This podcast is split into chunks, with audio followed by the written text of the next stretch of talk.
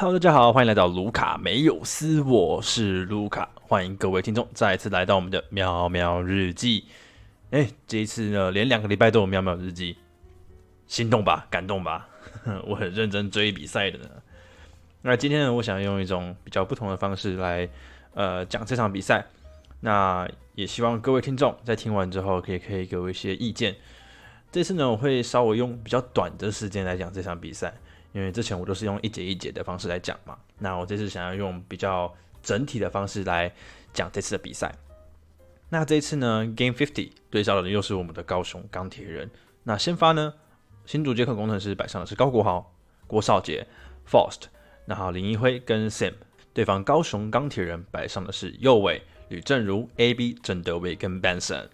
这次做了一个很大的改变，郭少杰被提拔为先发了。哎，这点其实是我乐见的，尤其是对方的队长吕正如这次伤愈回归，应该算是伤愈回归的第一场，然后又遇到他的一千个三分球的大关，所以教练把郭少杰提上先发是一个很好的选择。我个人觉得啊，是一个很好的选择，因为呃，两个重点，郭少杰其实他是在当打之年，他的进攻其实稳定度也算不错，三分稳定度也算是不错的，再加上他的呃。锁防能力也算是不错，虽然他没办法说，呃，完全把对方锁死，但是他的防守是那种贴很紧、粘得死死的那种，就是不让你出手三分。就算你是在出手三分的话，你也是 tough shot。所以我觉得，呃，教练团把郭少杰拉上先发，就是要专门针对吕正儒这点。而且就整场整场看下来了，郭少杰其实把吕正儒守得非常的好，他在这一次比赛也没有办法顺利的拿下他的一千颗三分球，所以。我们这边还是要给郭少杰跟教练团一个 respect。那这次呢，我想要一个球员一个球员慢慢的讲。那这一次嘛，就只能说是 Nick Foles 我们的黑暗大法师的个人秀。不过我们总不能一直讲他的优点吧，我们还是要讲讲他的缺点。那第在第一节的时候，Nick Foles 他其实有点不太专心，在防守上面就有很多漏人啊。虽然他们有时候打区域。会有稍微漏人的情况是正常的，不过我觉得他的专心度可以再加强一点。在接下来他遇到挡拆的时候，他没办法有效的去贴着对方，然后他都会去走 under。那作为整个工程师的防守策略，就是不给三分，然后两分让他打。那 force 就会算是一个我觉得呃不符合整个团队防守观念的一个球员，所以我觉得。工程师要慢慢想想看，如果 Force 遇到 Screen 的时候，是不是就要直接换？因为 Force 基本上它可以守到三号位，所以如果呃是三号位或者是二号位的球员来挡的话，那是不是可以考虑就是一律换防？不然的话，其实这样对方还是有机会用三分球来惩罚呃 Nick Force 的防守的。那接下来我要讲到一个比较诶算是好的部分的吧。他的三分球在最近几场其实都不算是特别稳定，尤其是前几场他的手感是真的非常不好，而且他有点被稍微被看破手脚。前几场他都会比较偏向于就是强硬的出手三分，可能是运运然后就出手三分，那对方基本上都是知道你要三分的嘛，对不对？那今天这场比赛呢，他一样三分在一开始的时候也没有投开。那他就改打内线，诶，我觉得这是一个很好的改变。Nick Foles 终于不执意去投三分了，虽然工程师的三分真的只能靠他，不过，诶，他愿意去改变他的打法，也是对整个进攻来讲，对他有益，对整个球队也有益。其实我们仔细看的话，Nick Foles 对于到一号位跟二号位的球员，基本上他都有身高优势，而且他其实比我想象中的还有内线脚步，所以他对位到。呃，比较矮小的后卫群的话，他基本上内线基本上都是可以单吃的。他的禁区龙卷风基本上转一转就可以转进了，所以，哎，这是一个很好的改变，他变得不太一样了。那在这次比赛的时候，他做了很多的切入动作。其实我觉得这就是 Nick Foles 在大圣离开之后要多做的一些东西。那其实我们有打球都知道，如果你的三分要有空档，那一定是你的切入有威胁，他防你切入嘛，那你三分才会有空档。所以这 Nick Foles 在这一场他做了很多切入，哎，他他三分就就投开了，你知道吗？他三分球好像是中了五颗还是六颗吧？我记得他这次的三分球命中率是十分可观的，因为他封起来了。他是一个很靠手感的球员，他手手感只要堆积起来，诶，他就三分球就开始准了，他中距离开始准了，他切入开始准了。所以我觉得他可以多靠一些机遇战跟一些快攻推进去堆积他的手感，然后多去拉扯防守。诶，我们之前有聊到，他其实比较没有视野，他没办法说切进去之后，然后再帕给外面的球员。没关系，我们不需要他帕给外面的球员，我们里面有 Sam。你把球抛起来，抛高一点，Sim 接到之后灌篮直接下去就好啦，对不对？我们不要求他有多好的传球视野，你只要切进去，愿意去分给 Sim，我觉得就一切就好说，你你也不用趴出去了，给 Sim 就 OK 了。好，那 Nick Force 的部分我们就讲到这边。那再来我们要聊到的是我们的李佳瑞，我们的队长。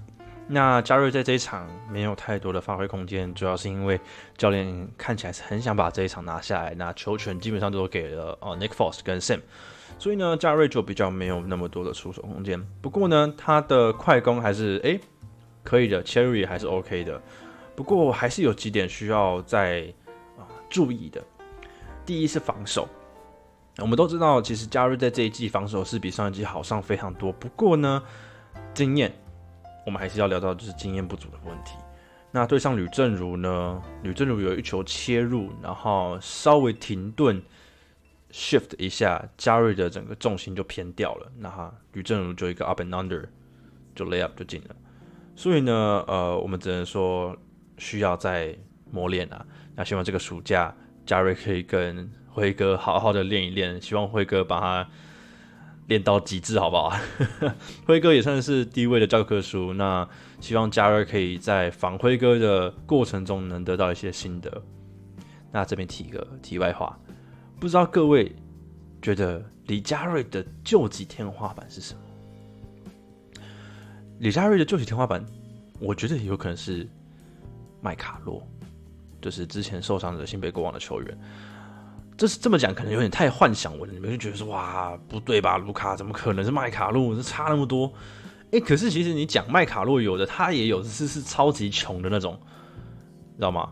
呃，我之前在 D 卡的时候有看到有人说，哎，究竟李佳瑞是像哪一种球员？然后有人说像魔术队的那个 Jonathan Isaac，有防守，然后身高又很高，然后也是有一些投篮手感的。因为我觉得也不是说到错啦。不过我觉得，如果要更近的话，就霹雳里面，我觉得很像麦卡洛，哎，就诶有切入有弹跳，那又有三分手感，虽然非常穷的三分手感。那如果哪一天呢？哪一天加瑞真的把这些东西都练起来了，我觉得就真的很像麦卡洛。对，好，这边提个题外话了。那接下来我们要讲到的是移辉，嗯，在。球团慢慢的知道 Sim 要怎么使用，怎么样延长它的有效期限之后，移会的作用慢慢的减少了。移会他原本带给球队就是他的低位脚步，他的呃防守，他的四号位防守，他可以扛到洋将。那么 Sim 的使用期限拉长之后，移会的作用就慢慢的变少了。他慢慢开始变成说啊，变成三分接应，然后就直接投了。那给大家一个数据哦。上半季呢，移辉他可以得到十一分，那命中率是三十七点八 percent。那下半期这六场，他就只有得到六分，而且是三十一点二 percent。那少了他的最佳进攻武器，他就只剩下外围火力。所以这就是球团需要去好好思考的地方，究竟要怎么使用辉哥，才会对球团呃整个球队是有最大效用。那接下来我们要讲到一个嗯比较尴尬的人，叫做高国豪。高国豪在这一场比赛零分，嗯，我真的不知道该怎么讲。我是非常喜欢高国豪的球员。那不过从最近这几场来看，田浩似乎更适合工程师。呃，怎么讲？因为现在工程师有两个很得分能力很强的球员。那么我们现在需要的就不是一个得分能力非常强的控卫。那田浩似乎是比较能控场、比较适合一号位的球员，因为高国华在以前都是打二号位比较居多。那么，呃，因为高国华的身高，他势必要转型到一号位。那他在这几场似乎都有一种要进攻不进攻、要控球不控球场面出现，这让球迷看得很尴尬，你知道吗？其实大家都对啊。国豪这个球员的期望是蛮高的，那看到这一季他这么挣扎，我觉得球团势必要付出一点责任，因为呃，国豪在这一季他是要转型一号位，那但是我们没有看到他常常叫战术或者是带起整个球队的串联的工作，所以嗯，球团真的要再加油了。毕竟像你看，像朱云豪这位球员，这两位球员我们在一开始都对他们期望很高，因为在上一季。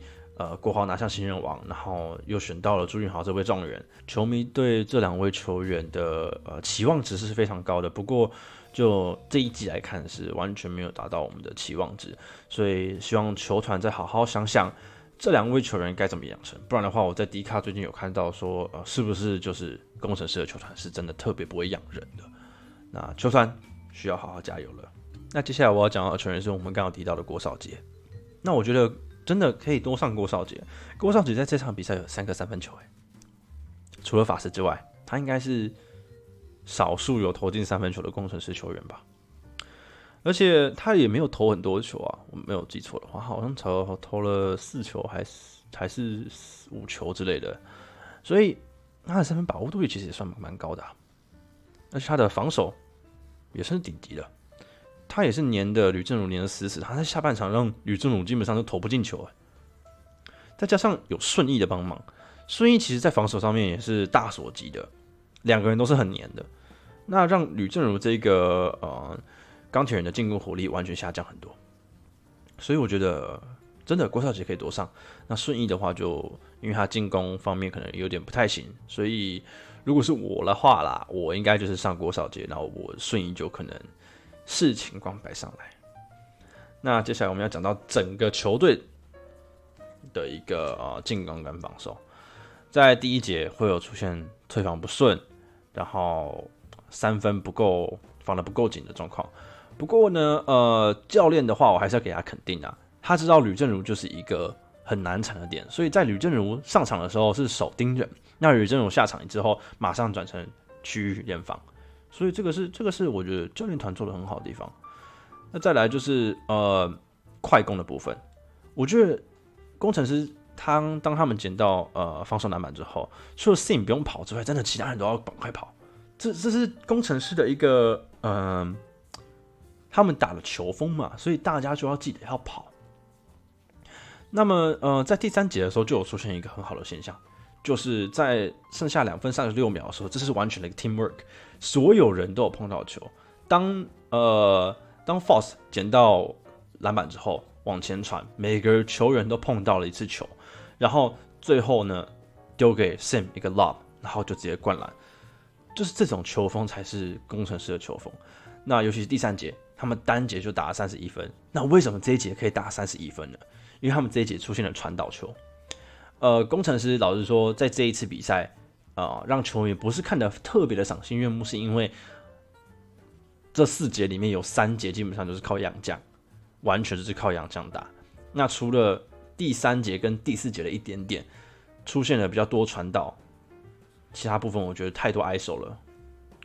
不过，如果工程师能把这一场比赛的这种感下半场的感觉抓回来的话，我觉得，嗯。工程师其实还是有在季后赛缴获的一番能力，虽然不一定能进到冠军赛，不过呢，如果真的能把这种快速转传的球风在季后赛打出来的话，真的可以有一番作为。那不过呃，在最后最后最后，我有听到说，呃，为什么最后不让 Force 上来拿个五十分？我觉得球迷朋友们，你们要好好的想想。上一次打钢铁人是什么情形？上一次打钢铁人第四节还有十八分领先，瞬间被追到一分炸。要是我是教练，我也没办法有这种大心脏啊！我当然把 Sim 摆在上面啊，Sim 摆在上面，他就还有体力嘛，对不对？Sim 摆在上面就是能稳定这个分差的一个最好用的球员。那最后五分钟我已经决定战局了，那派 Force 上来砍分，那时候也不迟嘛，对不对？虽然 Force 就是到最后没有砍到五十分。但是我我是支持教练的想法啦，就是稳啊是比较好的。那今天整场的重点呢，Nick Force 四十七分上场，他真的需要多切，那多切累积手感之后，三分才会有稳定。再就是高国豪跟朱运豪的养成，球团真的要去好好想想，需要培养他们的信心。那再来就是郭少杰真的可以多上一点，因为郭少杰的功用真的不只有团队领袖而已。那最后的最后，工程师以一百零三比九十五赢下了高雄钢铁人。那在整体命中率的话，呃，工程师是四十五点六 percent，那高雄钢铁人是三十一点二三 percent。那三分球的话，工程师有二十九点四 percent，有十颗三分球。那对方的话是二十二点二 percent，只有八颗三分球。那不过篮板的部分，呃，工程师这边是输的，毕竟少了大胜这个点之后，legal rebound 是少了许多，所以呃，工程师这边少十一个篮板。呃，工程师总体只有五十二个篮板，那对方有六十三个篮板。那在助攻方面，因为上半节都是挨手的部分，那下半节多了传导，所以在助攻上面也没有赢过高雄钢铁人，是十九跟十九打平。失误的部分呢，工程师只有十五个，那对方十八个。其实看完今天的比赛，我有一个心得，就是我希望工程师以后的球员能够多做一些快速导传，传给 Sam，Sam 再爬出来，然后在外围导传导传，拉扯防守之后。